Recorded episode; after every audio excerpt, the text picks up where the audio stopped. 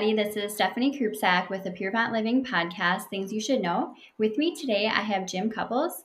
Jim is a technologist from Springfield, Oregon, whose work has primarily been in creating and organizing public data sets.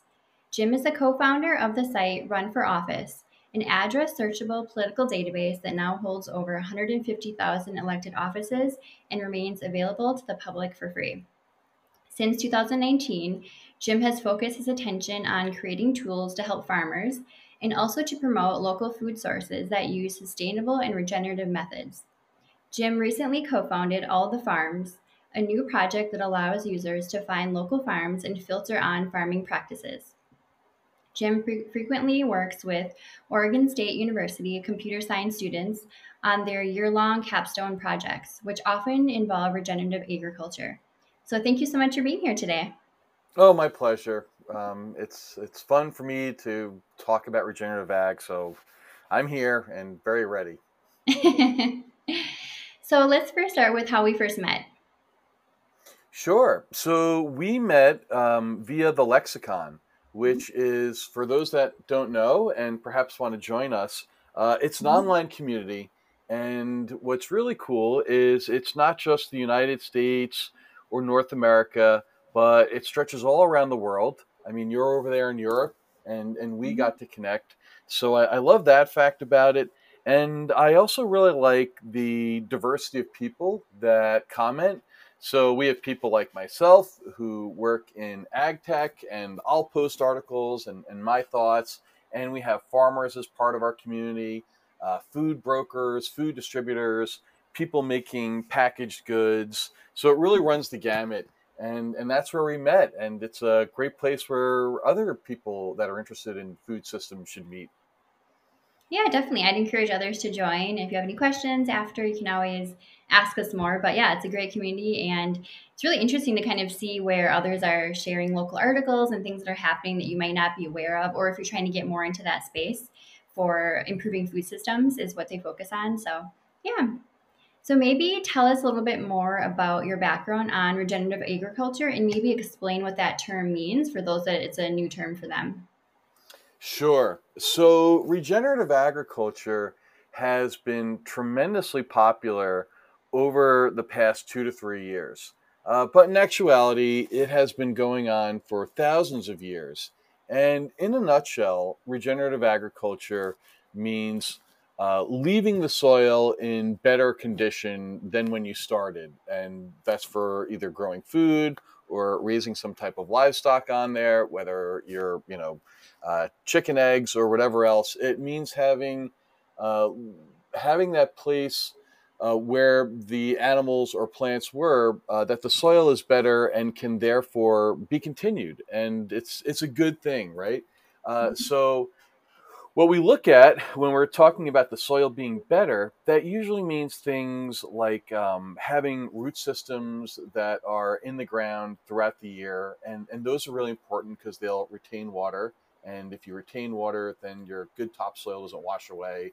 Um, it means having more microbial activity in the soil, and that's a good thing, right? There's there's all these sorts of things that go on underneath us when we're walking, and uh, that's all very very important. Having having a lot of nutrients and and minerals that are that are occurring there, as well as uh, bugs insects, worms, all those things are, are really important for good soil and, and they shouldn't be shunned away.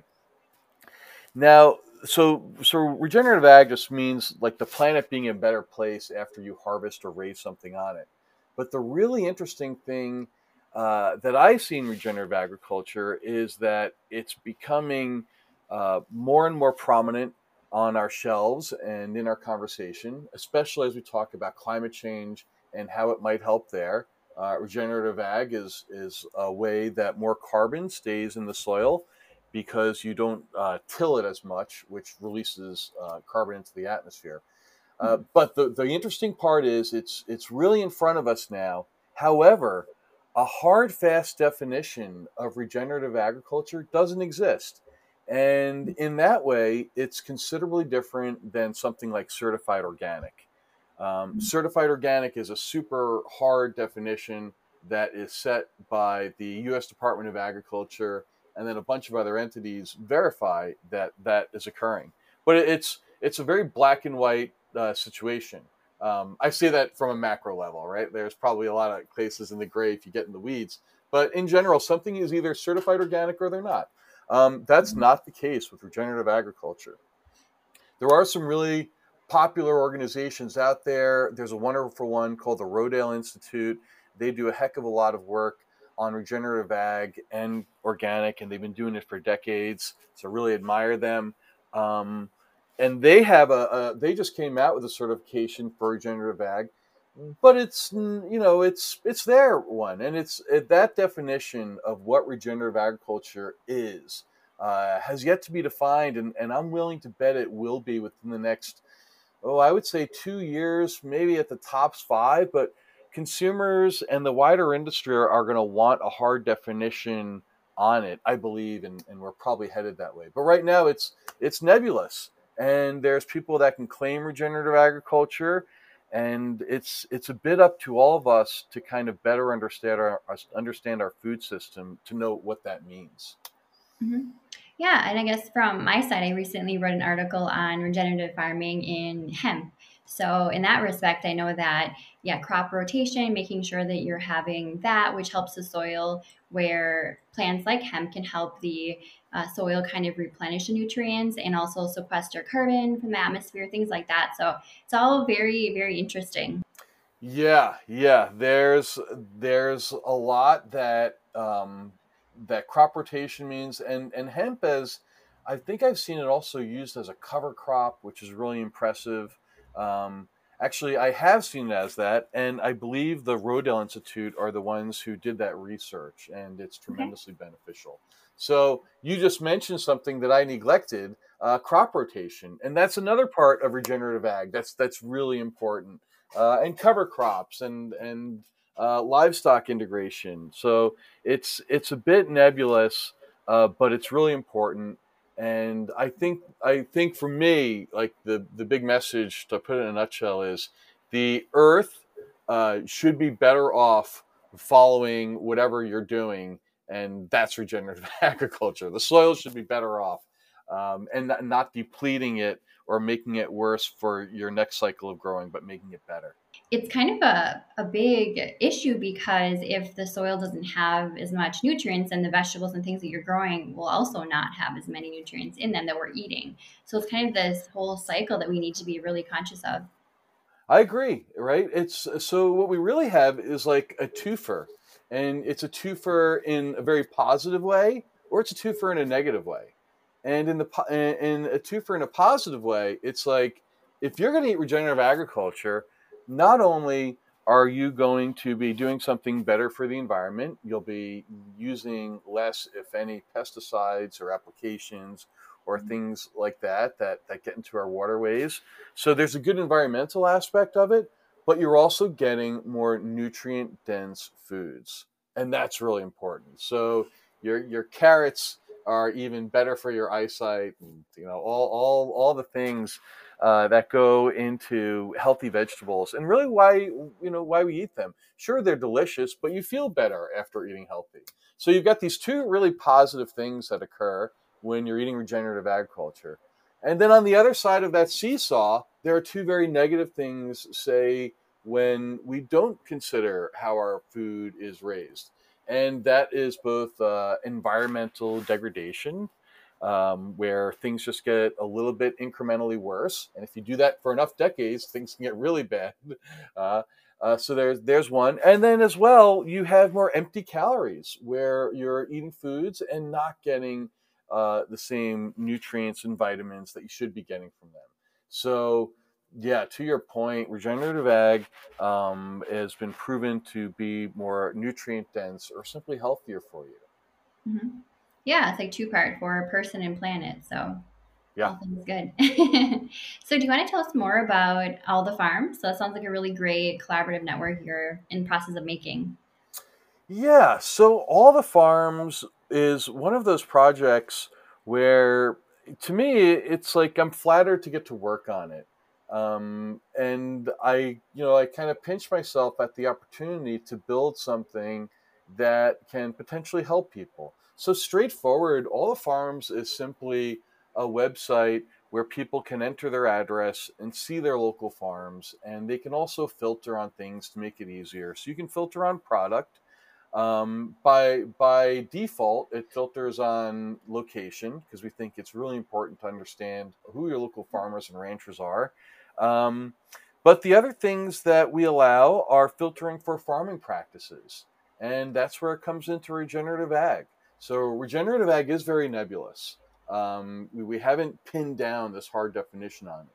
But we think that we identify the big pillars of regenerative ag and allow people to filter on them. And that would be some we just mentioned crop rotation, cover crops, uh, no till or reduced till, which is regarding to plowing the field, um, livestock integration, and I am embarrassingly spacing on the last one, but there, you know, there's there's four or five big pillars in the farming practices for regenerative ag. So we allow you to filter on that, and then lastly, we also allow people to filter on ownership, um, because although that's not exactly tied into regenerative agriculture, uh, my my partner and I just felt it was important, and we thought that it was crazy that you couldn't filter for something like a woman-led farm mm-hmm. that was growing apples, or a veteran-led uh, veteran-led rancher, um, or a BIPOC-led farm, and it, it really kind of crystallized for both of us. We just we just added the ownership filter last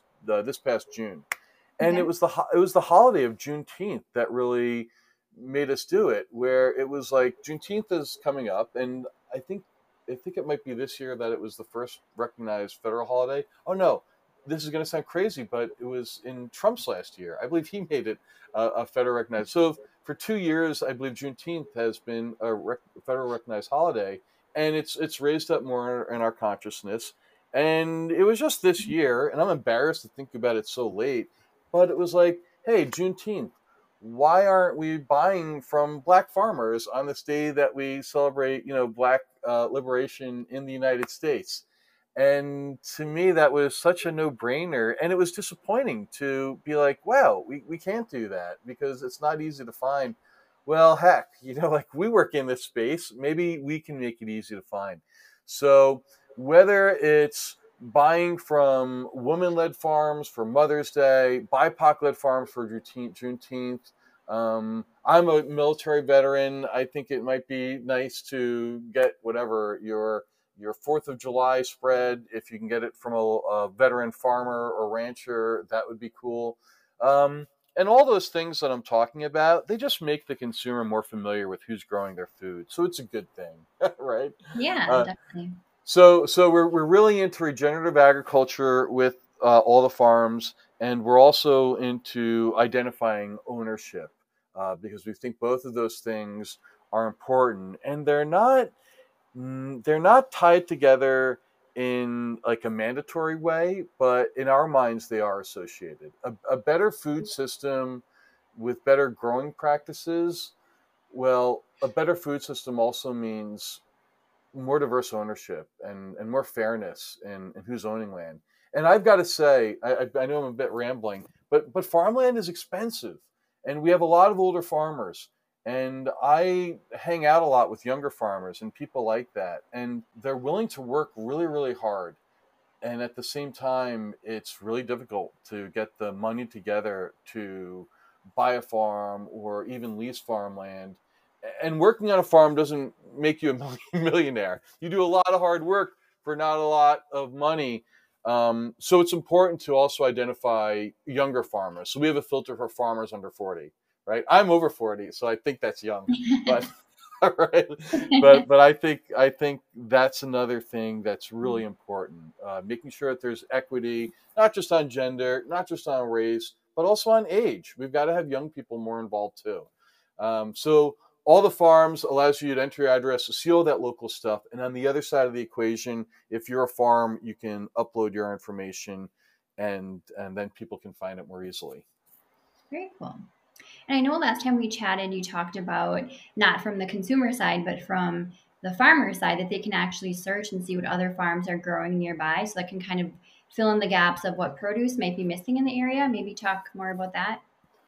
Yeah, so that is one of the observations that you get when you work in technology that you only get when you put your beloved project out in the world for others to use.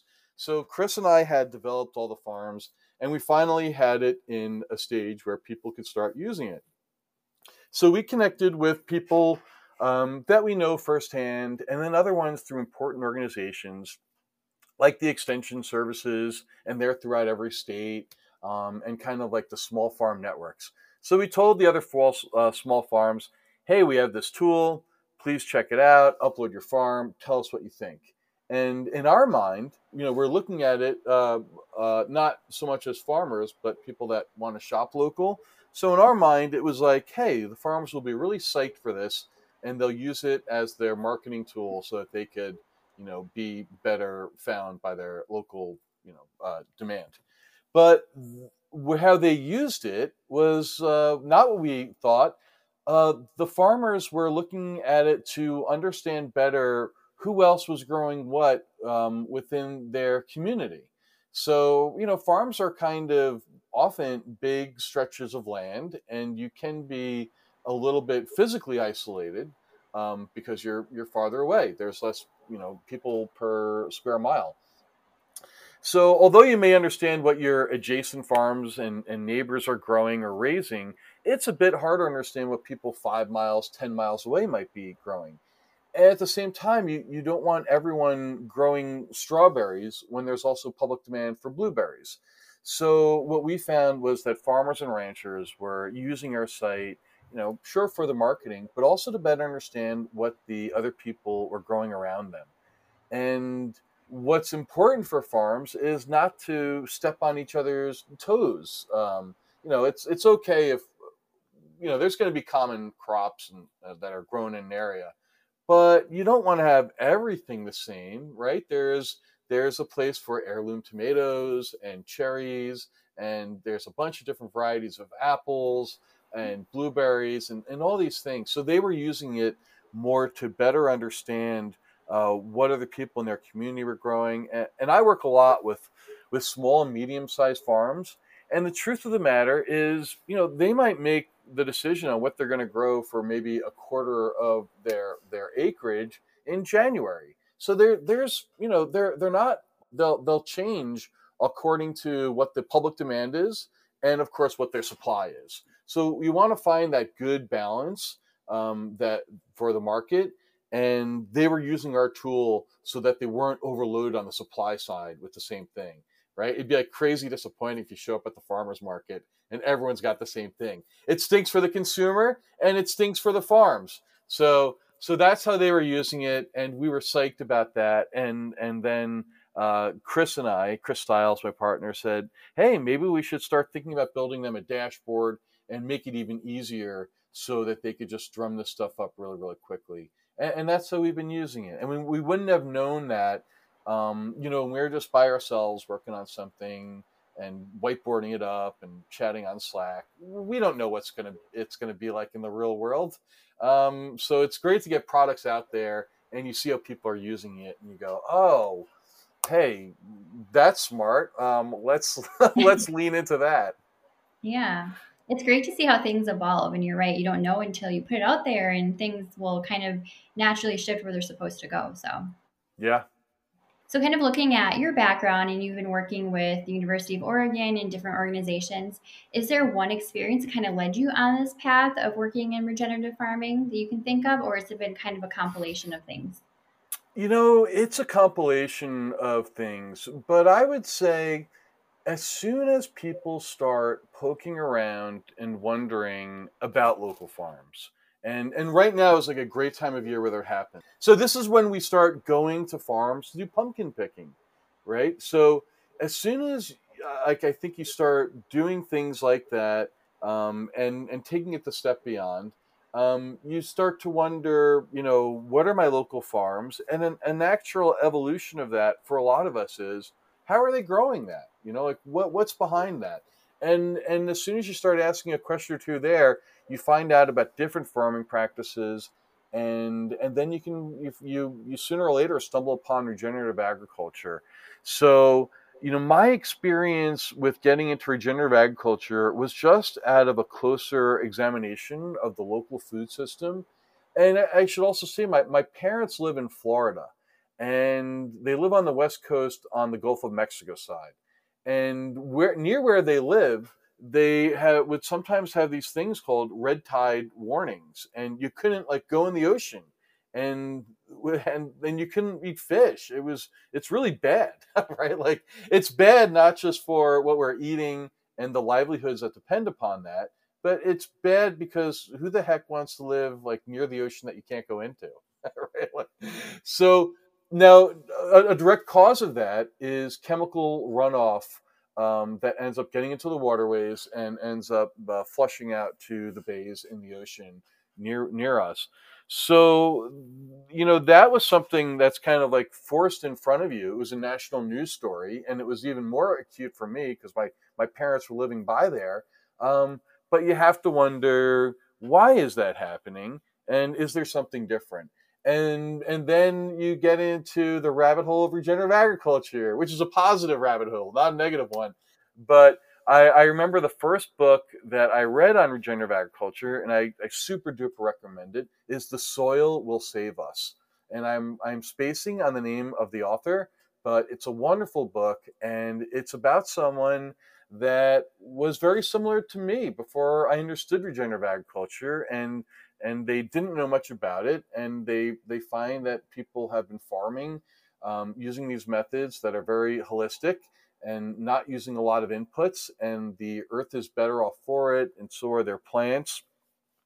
And it's amazing and you go why isn't everyone doing that? And there are real good reasons why everyone's not doing that but we you know, we can also say, hey, we make decisions as a society to build bridges and do other things that that uh, benefit us all. And I believe that moving towards regenerative farming is, is similar to that. Um, so my my gateway to finding out about regenerative agriculture was really just um, a deepening interest in who are my local farms. Oh, okay, that's cool. This is what they grow oh wow that guy's certified organic this woman is not certified organic what's the difference oh you know they, she's using actually these different methods that aren't certified which is like what regenerative ag was and you just kind of dig deeper trying to understand what our local farms are doing and, and that's how i ended up in the space and um, well, i would say that was probably four or five years ago that it's been on my radar and and I was really interested in it. And then so on on top of all of that is this opportunity for carbon sequestration. And you know, climate change is no longer something that's far off. It's something that we live with. In Oregon, we have like 4 weeks where we have bad air quality because our state's on fire. And and you know, that can be drawn back uh, to climate change. Um, not solely, and I don't want to argue with people like on the weeds on the uh, on, on some of this, but I, I think it's um, absolutely for sure that that it gets hotter, and along with hotter, things dry out more, and we're more susceptible to wildfires, we're more susceptible to floods, uh, hurricanes, and all sorts of of events that are really extreme, right? Like that's what climate change does. It it it, opens us up to these very extreme events um, so understanding that carbon is a big factor in that, and that regenerative agriculture is a system which keeps more carbon in the ground, also made it really important to me to find more about and and had my interest. Mm-hmm. And I think in a way you kind of answered this next question, but what do you want people to take away mainly from your efforts? Maybe more about climate change, or what are a couple of key points that you think that you'd like others to know? You know, I I would like others to simply know that they can and should investigate their local food systems because there's a lot of products you can buy um, that are local and you'll be putting more money directly into a farmer or rancher's hands um, which is really beneficial for them And as you start buying more local and have that interest, you'll find out more about their lives, which is respectful. So I I would just encourage people to look into their local food systems more and and understand more about how it's grown. And I, I won't guide anyone any further on that. You know, if you don't think that regenerative agriculture is important, well, I I can't convince you, and and I still wish you like success and health and and all that other good stuff. So I, I also try not to preach to the choir. And if you notice on all the farms, every darn farm is welcome there. I, I you know whether you're doing regenerative agriculture or not, I would like people to understand how to find you and buy your products if, if you want them to. Um, I, and I believe that approach is important because I didn't want to just set up a website that's for regenerative farms. I want to set it up for all the farms, and then maybe you'll use our tools to start looking into regenerative agriculture. But I, I think it's really important that it's just not me like building a website for you, right? Like we're people that are already in the know and like it if we really want to change, we have to welcome people that don't have our perspective or our interest um, or priorities, and then make the case for it legitimately. And and that's what I hope all the farms does. So I hope they use our tool or other tools to better understand who are my local farmers, what are they growing, how do I buy their product. I think that's great to have a very inclusive platform where everybody's invited and they can start to learn what maybe other techniques farms are doing they can learn from each other and then maybe change their practices for the better. So yeah and what you said i, I agree that you can't force something on somebody. You can you know share it and encourage but it's almost like when i started cooking vegan food i would have it and if i told somebody it's vegan they wouldn't try it but if i wouldn't tell them it was vegan they try it and like it so it's really interesting you have to kind of just ease people into it and lead by example i guess yeah you know my wife and my son are both vegan Okay. And I'm not, but I have gone through periods where I am vegan. I, I think my my my wife, eh, her interest in eating vegan, led to my interest in also understanding our local food system.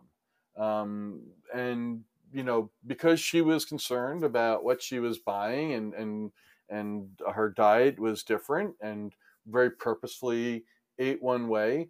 Um, you know that that that helped me have more interest um, in this. So I don't even know if I would have built this or, or been on this tack if uh, if not for having a wonderful spouse who also is vegan. Um, you know, I mean, just by I think the very nature of, of being vegan uh, kind of makes a statement that says, well, I'm going to put more effort into what I eat, and and I want to eat this, and it's it's it's a, a little bit closer of a next step to say like, yeah, I'm, I am also really concerned about where it's coming from and what's that what's that like? So i know you also touched upon this too but what would you say is one of the biggest impacts that you think your work can have on the environment or society? Well you know the biggest impact that we could have would be towards successfully getting people to look more closely at their regional food system or their local farms. Um, that to me, I guess that's my that's my low hanging fruit goal would be to investigate that, and then my my next goal would be that they make an active choice to buy directly from farms that are led by the people that they think need support in our system or that are growing um, in conditions that they think is important. Um, so that and and that when they don't have that opportunity uh, to buy directly from those farms, you know, say you're in a spot and there's not regenerative ag going around near you, or a farmer under 40, or a BIPOC led farm.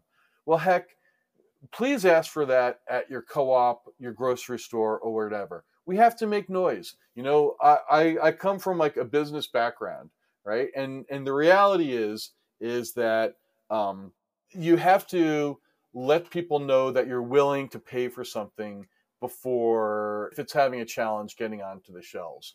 And a lot of the time, people will assume that we're strictly about our pocketbook and that if one bag of carrots costs two dollars and this one costs three dollars, I'm always going to opt for the two dollar one. Well, that's that's wrong, and that's just very convenient thinking for some people because it it makes the equation of what I'm going to offer the public very very simple. Oh, I'll just offer the lowest thing per unit. Um, we have to speak out against that, and we have to say, "Hey, I, I noticed that there's no local farms on the shelves. What's up with that? I want to keep shopping here."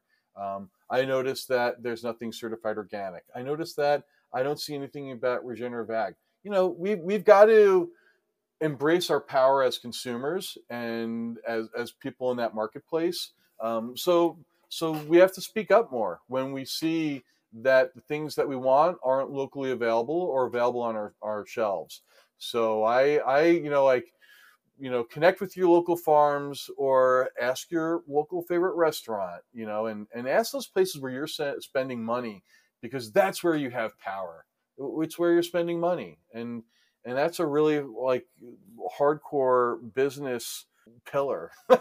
So we spend a lot of money. Uh, food is in the trillions for on in the world market. It's it's somewhere between probably like 15 to 20 percent of like the Earth's GDP.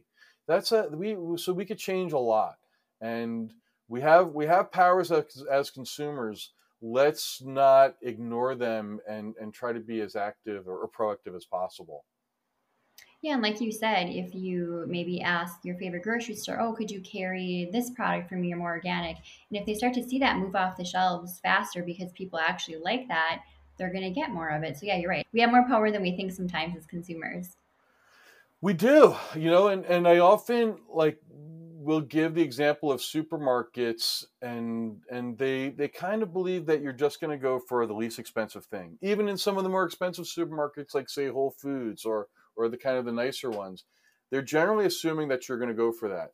Um, but they're wrong. And and I often give the example of like craft beer, right? Uh, back in the 1980s, it was hard to find craft beer in supermarkets, and they would say no one's going to pay ten dollars for a six pack when you've got a Budweiser right here for five dollars.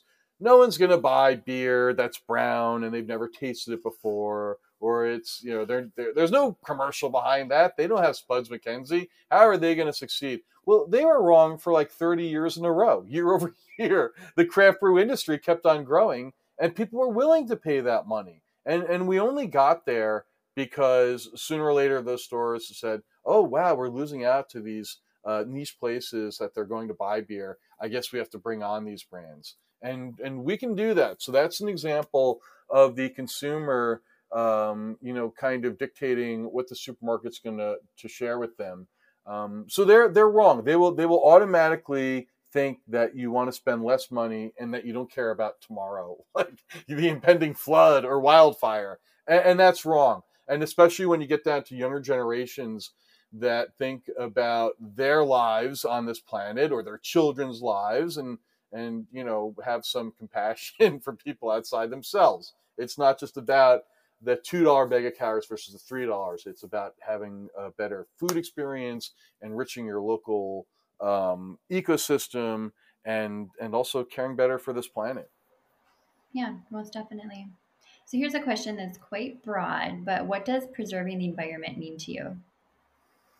Um, preserving the environment means to me not making permanent changes that affect the biodiversity.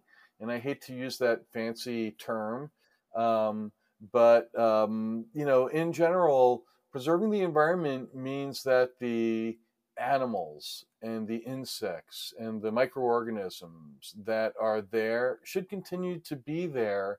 Um, if you know, despite uh, our presence as humans that build things.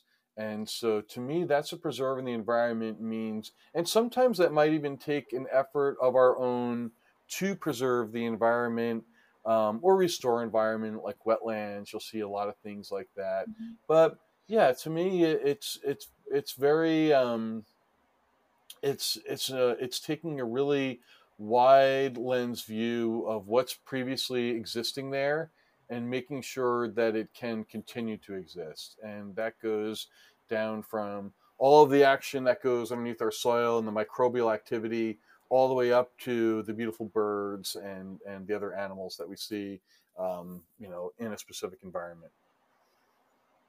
Is there one eco or sustainable ritual that you do daily or weekly that you encourage listeners to maybe try?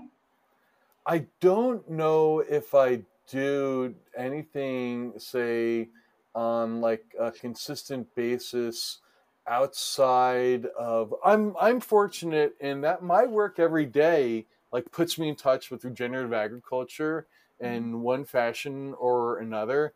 So i feel lucky that like monday through friday and even on the weekends because I, I like how i like my work. So there's times where you know on saturdays and sundays i'm at a farm or or doing something that's involved with my work.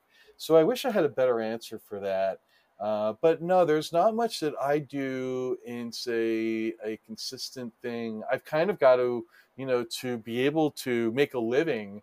I've got to like stay on top of these things and and be aware.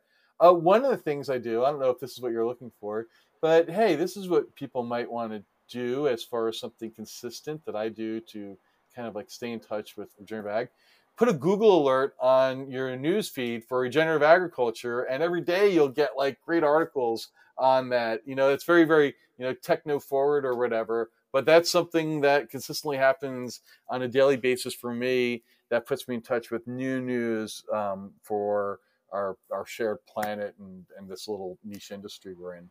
I like that. I do that as well too for different topics. So I write a lot about CBD, so that's one of mine as well. mm-hmm. So, do you have a personal mantra or theme song that kind of gets you in a good um, state of mind or redirects your mindset for a fun question? Hmm. Um, I love music, and I think it has a really big impact on how we're feeling mm-hmm. um, for a lot of stuff. So, I had just rewatched the Ken Burns documentary on country music. So I've been like really into country music from uh, folk music and the early 1900s when it was really finding its roots. So I don't know, like uh, "Will the Circle Be Unbroken," which is like an old gospel hymn that that became a country song. That puts me in a good mood. okay, and it's it's a really rocking one in the right company where people mm-hmm. do it really well. Very fun. Well, I know that you mentioned one of your favorite books earlier too. Do you have any other books or podcasts you'd recommend for those interested in regenerative agriculture? Oh, heck yeah. Yeah, I am a huge fan of podcasts. I listen to them a lot. So I listen to The Future of Agriculture. I think that's uh, a really great one for our industry. And then, other than that, I stay on top of a lot of business podcasts. So I'll do like business and news. So there's a there's there's a tech one that I'm really interested in. It's called Stratechery by Ben Thompson. Uh, that one I would really encourage people to check out. He kind of gets in the weeds a lot on the tech side and the business side of things and discusses that. Um, another one that I think is really enjoyable and, and thought provoking is Conversations with Tyler, which is by the economist Tyler Cowen, who is, um, you know, he'll describe himself as a libertarian um, which is I'm not a libertarian. I am like Bernie Sanders Jr. when it comes to my politics. So, but I I enjoy hearing from him uh, because I think he's very very considerate of other opinions, and he comes from, in my view, a not just knee jerk form of libertarianism that's convenient for posturing, but like a, a more well thought out thing. So, and and he has on guests that that just range the spectrum and sometimes has nothing to do with politics. So I, I really I look forward to seeing that every every week. And then you know uh, the other thing I would say is This American Life, which is like the touchstone for podcast.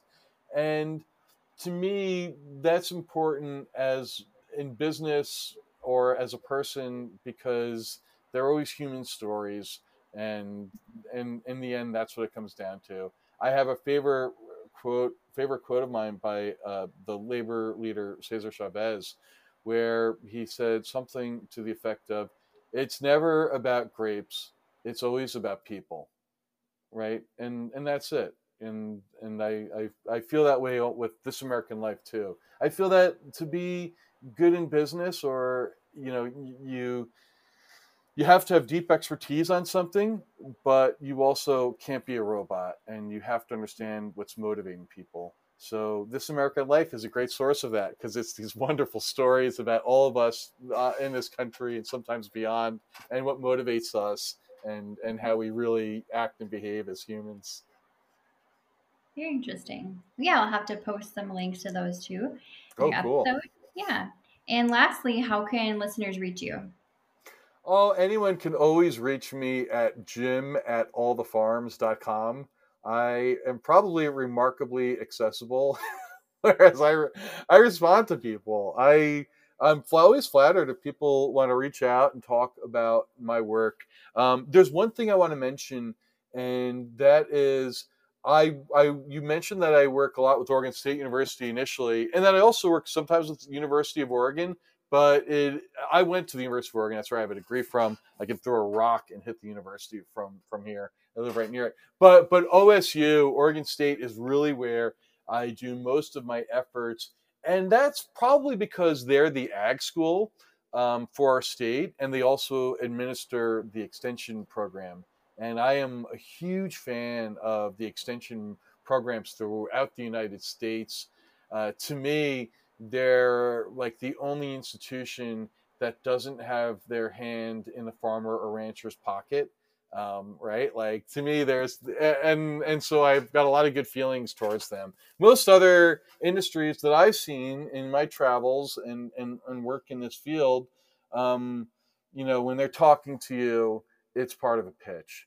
And and so i'm a big fan of the extension service and that's administered by oregon state and and i work a lot with them and and and their students there too. A lot of them are are are are young women and men that are from farmer families and they're going to the ag school and then they're going to go back home and, and i love working with them and, and working with engineering students and trying to prototype stuff that we think is going to uh, make their lives better and and get us closer to better farming practices that's great. Well, thank you for sharing all of that and everything about regenerative agriculture and all that you're doing. So, I'm sure everybody appreciated learning a bit more about it.